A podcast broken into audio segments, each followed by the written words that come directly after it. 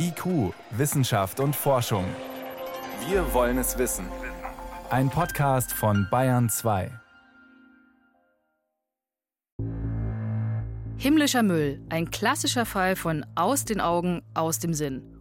Hoch über unseren Köpfen wird unsere Erde von Weltraumschrott regelrecht umzingelt. Der Weltraummüll verstopft Erdumlaufbahnen, birgt Kollisionsgefahr und, wenn wir nichts dagegen unternehmen, die Gefahr einer himmlischen Katastrophe. Große Teile unserer irdischen Infrastruktur verlassen sich auf unsere Satelliten im All. Die sorgen für Navigation, Fernsehen, Kommunikation, Internetzugang, Erdbeobachtung. Der Weltraummüll wird zu einer ernsten Bedrohung für die weiter wachsende Weltraumindustrie. Stellt sich die Frage, wie werden wir ihn wieder los? Darum geht es heute in dieser Sendung. Mein Name ist Franziska Konitzer und ich erzähle Ihnen heute in IQ, Wissenschaft und Forschung vom himmlischen Müll. Wie entsorgen wir unseren Weltraumschrott? Mein liebstes Stück Weltraumschrott heißt 2020 SO. Vor allem deshalb, weil es zunächst so mysteriös war.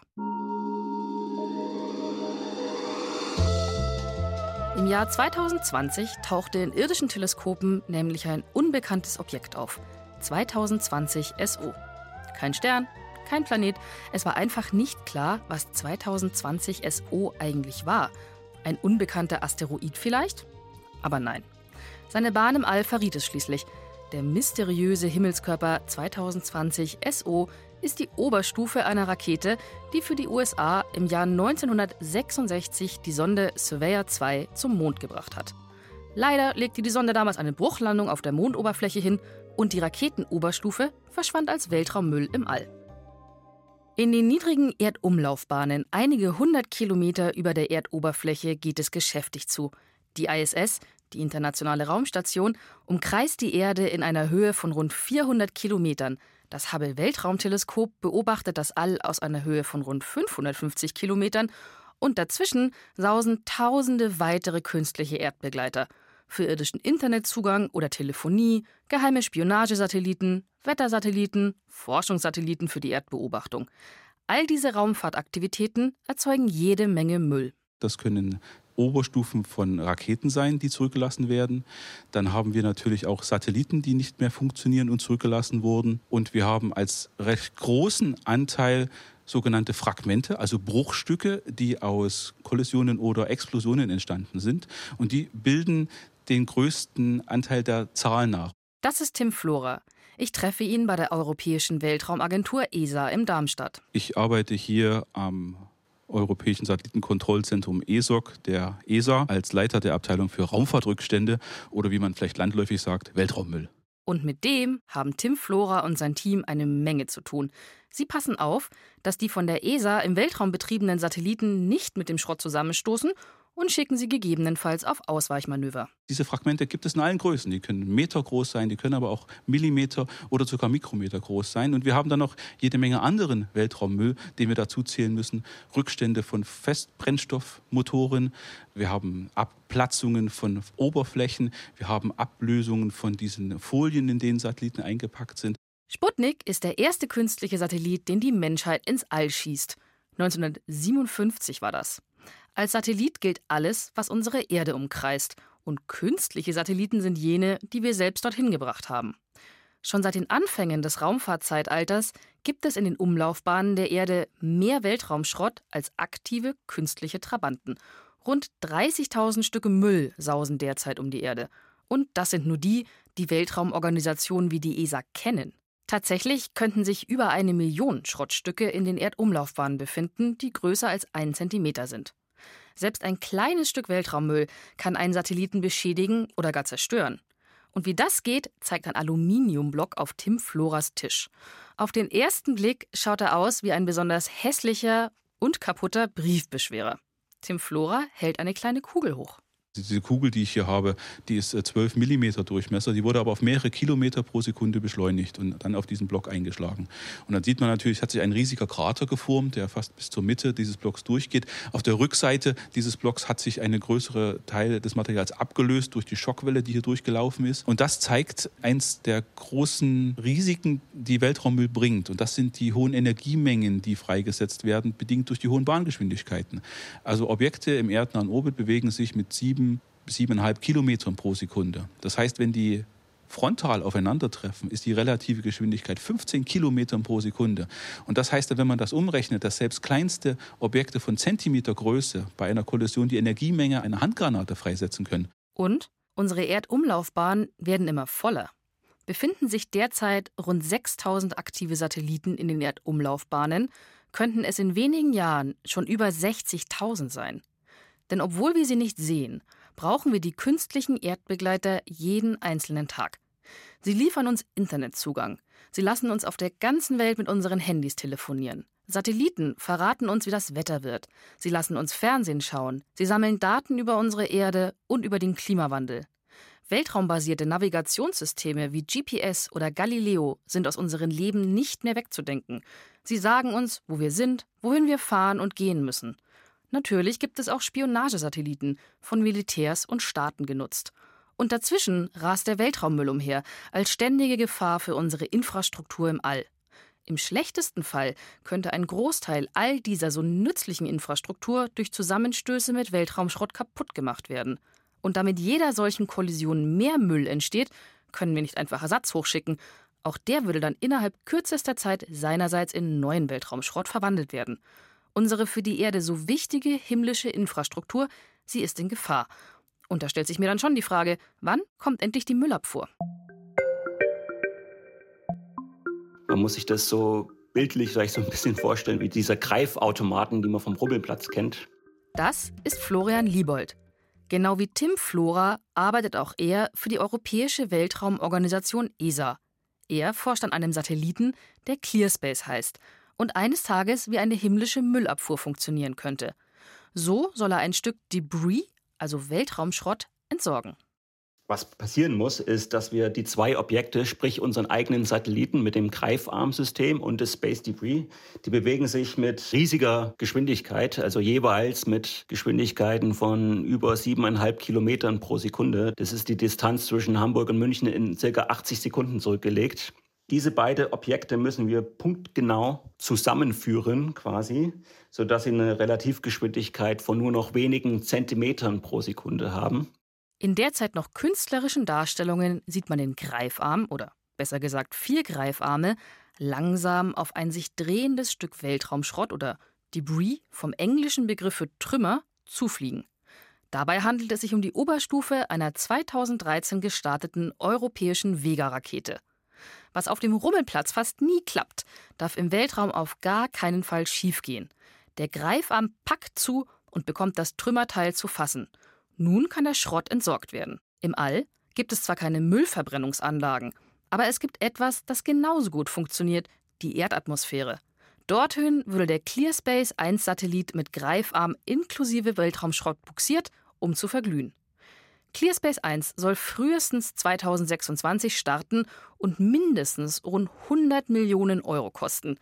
Das ist viel Geld für ein Wegwerfprodukt, ein bisschen so, als ob man einen vollen Mülllaster nicht ausleeren, sondern gleich mit anzünden würde. Um zu verstehen, warum die ESA so viel Geld für eine einzige Entsorgungsaktion ausgibt, unternehmen wir eine kleine Zeitreise mit Tim Flora. Die ersten wissenschaftlichen Veröffentlichungen zum Thema Weltraummüll gehen zurück bis in die 70er Jahre. Da hat der NASA-Wissenschaftler Donald Kessler das erste Papier dazu publiziert und da hat er vorhergesagt, dass wenn die Raumfahrt so weiter betrieben wird wie bis zu diesem Zeitpunkt, dass wir dann in ein Problem dann rennen, wo sich Fragmente bilden aus Kollisionen und Explosionen, die dann wiederum neue Fragmentwolken generieren können. Und seit den 1970er Jahren gab es mehrere Kollisionen. Alle unabsichtlich. Besonders hervorzuhebende war die Kollision zwischen dem Satelliten Iridium 33, der Iridium-Konstellation, mit Kosmos 2251. Kosmos 2251 war ein russischer Militärsatellit. Iridium 33 war aktiv zu dem Zeitpunkt und Kosmos 2251 war intakt, aber nicht mehr in Betrieb. Und das ist 2009 im Februar passiert und hat mehrere tausend Fragmente generiert bei einer Bahnhöhe von ca. 800 Kilometern. Da bleiben die Fragmente nämlich dann auch noch Jahrzehnte erhalten. Solche Kollisionen können Satellitenbetreiber vermeiden, indem sie Ausweichmanöver fliegen.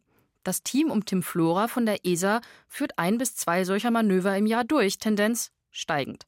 So musste im Oktober 2022 der europäische Kryosat-Satellit einem drei Zentimeter großen Stück Weltraummüll ausweichen, das ursprünglich mal Teil einer US-amerikanischen Raketenoberstufe war. Also es ist Konsensus in der Wissenschaft, dass wir solche massiven Objekte herausnehmen müssen, wenn wir verhindern wollen, dass es zu einem unkontrollierten Anwachsen der Weltraummüllpopulation kommt. Das wird jetzt nicht so ablaufen wie in Gravity, wie in dem Film, dass das innerhalb von 90 Minuten passiert. Da bereitet Weltraumschrott den von Sandra Bullock und George Clooney gespielten Astronauten nichts als Probleme.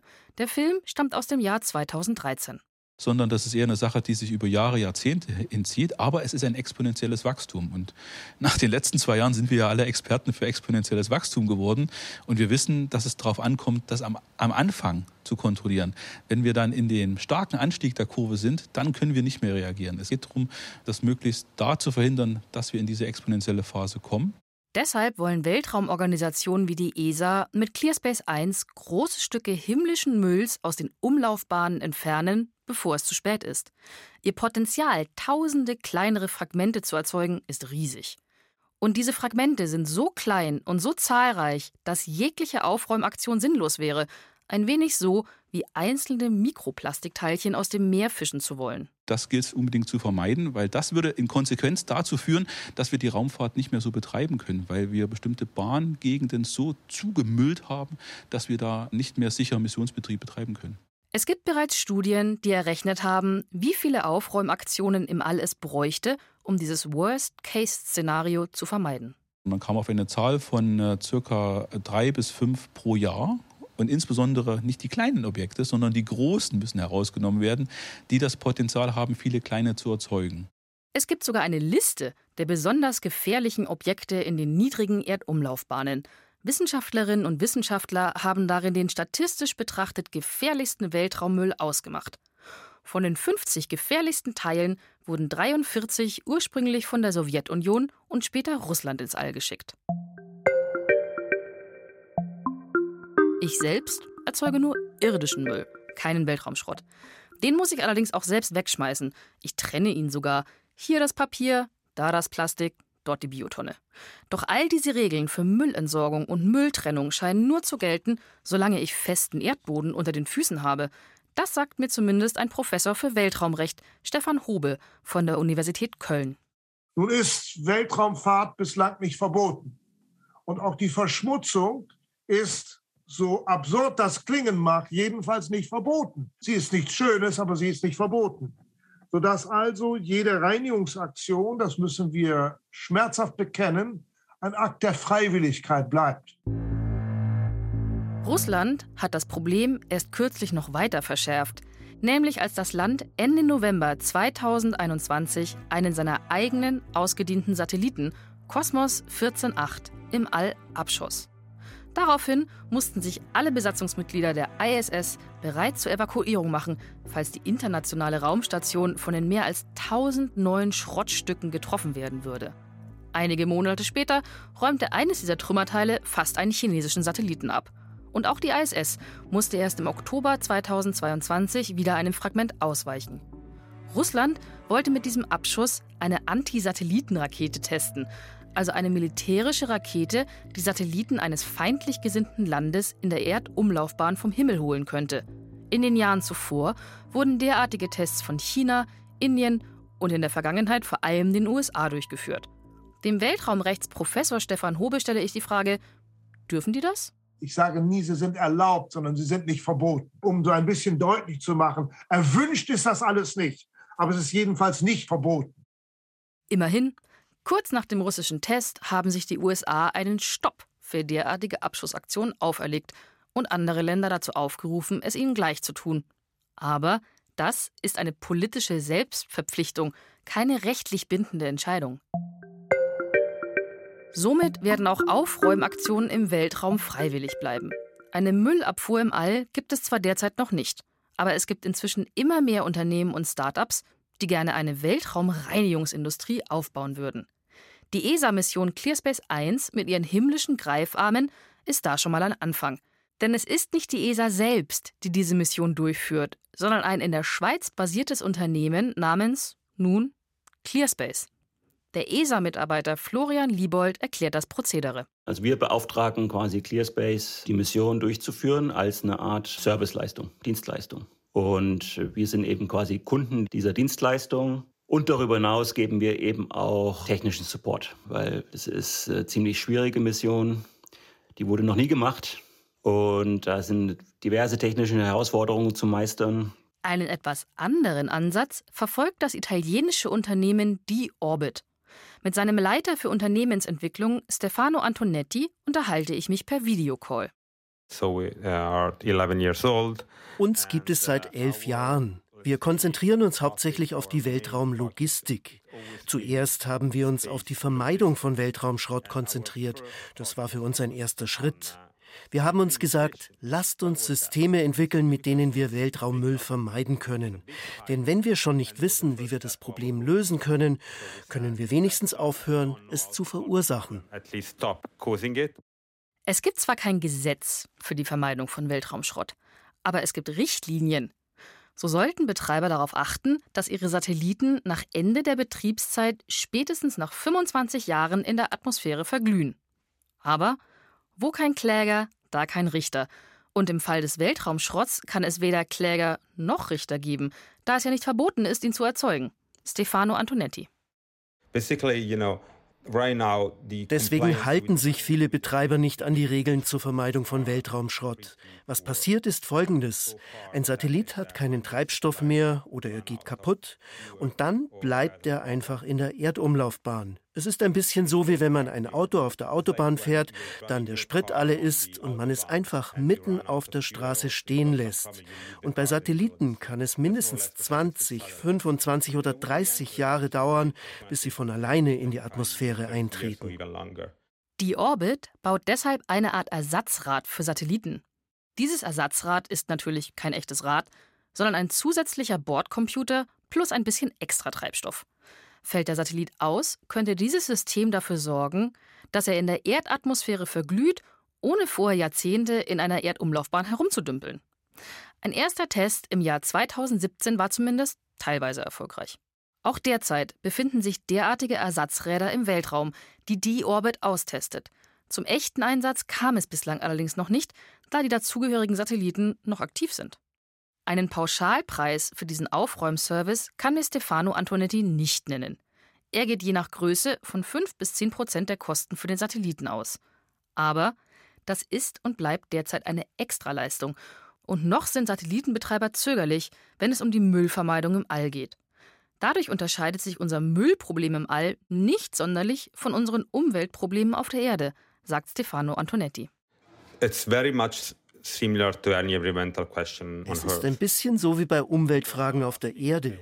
Die Leute sagen, warum sollte ich Geld dafür ausgeben, um umweltfreundlich zu handeln, wenn andere Länder das nicht machen und so einen Vorteil auf dem Markt haben? Warum sollte ich mehr Geld für die zusätzliche Masse des Satelliten ausgeben, wenn der Weltraum allen gehört? Warum sollte ich verantwortungsbewusster als andere handeln? Und es gibt nun mal keine Weltraumpolizei. Es ist schwierig, Dinge durchzusetzen. Mag sein, dass es schwierig ist, himmlische Aufräumaktionen zu forcieren. Aber eigentlich bleibt den Satellitenbetreibern gar nichts anderes übrig, als sich um die vollgestopften Autobahnen, sprich Umlaufbahnen im All zu kümmern. Denn mit steigender Anzahl der Satelliten wird es immer schlimmer. Florian Liebold macht sich Sorgen. Ja, also das Problem nimmt natürlich so ein bisschen exponentiell zu zurzeit. Ne? Soll heißen, immer öfter müssen Betreiber von Satelliten Ausweichmanöver fliegen, um Müll auszuweichen. Und das, das nimmt jetzt mittlerweile Ausmaße an, die nicht, mehr, die nicht mehr tragbar sind. Also das hat auch kommerzielle Nachteile. Also wenn ich mit meinem Satelliten anstatt äh, Wissenschaft zu betreiben oder Erdbeobachtung zu betreiben, äh, ständig Collision Avoidance Manöver durchführen muss. Und deswegen wird es jetzt mittlerweile auch von allen Satellitenbetreibern anerkannt, dass man jetzt endlich was tun muss. was tun gegen das Problem. Das heißt, für künftige Satellitenstarts den Absturz in die Erdatmosphäre gleich mit einzuplanen. Denn sonst droht jener exponentielle Anstieg von Weltraummüll, Schrottfragmenten und Trümmerteilen in den Umlaufbahnen der Erde, die dazu führen könnten, dass unsere Autobahnen im All nicht mehr befahrbar sind, weil sie zugeparkt sind. Tim Flora. Also ich halte das für eine große Gefahr und das Szenario ist durchaus realistisch, dass wir bestimmte Bahnen in Zukunft nicht mehr so nutzen können, wie wir es jetzt tun. Aus zwei Gründen. Das eine ist, die Vermeidungsmaßnahmen, die bekannt sind, werden unzureichend umgesetzt. Wir benötigen mindestens 90, 95 Prozent Anwendung dieser Vermeidungsmaßnahmen. Gerade bei den Satelliten in den tiefen Bahnebenen kommen wir bestenfalls auf 40, 50 Prozent und das seit Jahren. Die tiefen Ebenen sind die niedrigen Erdumlaufbahnen, nur wenige hundert Kilometer über der Erdoberfläche. Diese sind für Satellitenbetreiber oft besonders interessant, da sie leicht und relativ günstig zu erreichen sind. Der schleppende Enthusiasmus bei den Vermeidungsmaßnahmen liegt daran, dass Satelliten im All nicht ganz günstig sind und Betreiber oft das allerletzte bisschen Leistung aus ihren teuren Investitionen herausquetschen wollen, bis sie wirklich kaputt gehen. Die Alternative wäre, sich noch etwas Treibstoff und Betriebszeit aufzuheben, um einen Satelliten gen Erdatmosphäre zu steuern und dort zu entsorgen. Und gleichzeitig, und das ist der zweite Punkt, nimmt unsere Nutzung des Weltraums immer mehr zu. Es wird, und das ist eine gute Sache, immer günstiger Infrastrukturen aufzubauen. Es gibt immer mehr Dienstleistungen, die wir aus dem Weltraum anbieten und es wird natürlich immer kommerziell interessanter. Damit steigt aber auch die Anzahl der Players, also derjenigen, die den Weltraum nutzen. Und wir haben zurzeit noch nicht die Möglichkeiten, uns bei zum Beispiel Kollisionsvermeidung gut und effizient zu koordinieren. Und damit steigt natürlich das Risiko, dass unabsichtlich, wirklich unabsichtlich Kollisionen passieren werden und die werden natürlich dann dieses Problem weiter verschärfen. Vielleicht braucht es künftig auch Verkehrsregeln im All, um weitere Zusammenstöße zu vermeiden. So könnten Satelliten beispielsweise automatisch Ausweichmanöver fliegen. Oder es sollte einfacher für Satellitenbetreiber werden, miteinander zu kommunizieren, wenn sich Satelliten auf Kollisionskurs befinden. Darüber hinaus hat der Weltraumrechtler Stefan Hube noch einen anderen Vorschlag, wie man allen Beteiligten künftig zu mehr Enthusiasmus bei der Müllvermeidung im All verhelfen könnte. Seine Idee? Für jeden die Nutzung des Weltraums kostenpflichtig zu machen. Glaube, das ist ein Prinzip, was wir sozusagen auf der Erde immer mehr erleben. Was wir immer mehr erleben, ist, dass die Umwelt auch auf der Erde, dass deren Nutzung unbedingt kostenpflichtig sein muss, allein um klarzumachen, dass man mit einem knappen, verderblichen Gut handelt, dessen Nutzung es einem wert sein muss, weil auch nur dann das menschliche Rational anfängt zu denken, ja, wie kann ich denn mit möglichst wenig Geld sozusagen mein Ziel erreichen? Allerdings, auch auf der Erde ist die Nutzung unserer Umwelt derzeit nicht kostenpflichtig. Und Weltraumrecht ist Völkerrecht. Um neue Weltraumgesetze erlassen zu können, müssten sich die Staaten dieser Erde innerhalb der Vereinten Nationen einig werden. Und das erscheint derzeit wenig wahrscheinlich. Zunächst wird es wohl bei Richtlinien anstatt Gesetzen bleiben. Trotzdem, an Ideen, unser All zu entrümpeln, mangelt es nicht. Von Rummelplatzgreifarmen im All, die bereits vorhandenen Weltraumschrott entsorgen, über sich selbst wegwerfende Satelliten, bis hin zu Verkehrsregeln im All, sozusagen einem himmlischen Rechts vor links oder gleich einem Eintrittspreis für eine Erdumlaufbahn. Nur eines eint alle diese Vorschläge. So richtig gratis ist keiner von ihnen. Und dass die Weltraumnationen sich darauf einigen, das steht erst recht in den Sternen. Mein Lieblingsschrottteil im All, die alte Raketenoberstufe namens 2020 SO von der gescheiterten Mondmission, ist von all dem übrigens wenig beeindruckt. Nachdem sie 2020 und 2021 als Minimond eine Runde um die Erde geflogen ist, ist sie zunächst einmal wieder in den Tiefen des Alls verschwunden und kreist um die Sonne. 2036 wird sich dieser Weltraummüll wieder mal der Erde annähern und vielleicht eines fernen Tages doch auch seinen Weg in die Erdatmosphäre finden. Weltraummüll 2020 SO inklusive verrottet nicht, vergraben kann man ihn auch nicht und einfach zu warten, das zeigt sich an den immer volleren Erdumlaufbahnen, das macht das Problem nur noch schlimmer. Das war IQ Wissenschaft und Forschung. Ich habe Ihnen vom himmlischen Müll erzählt. Wie entsorgen wir unseren Weltraumschrott? Danke fürs Zuhören, sagt Franziska Konitzer.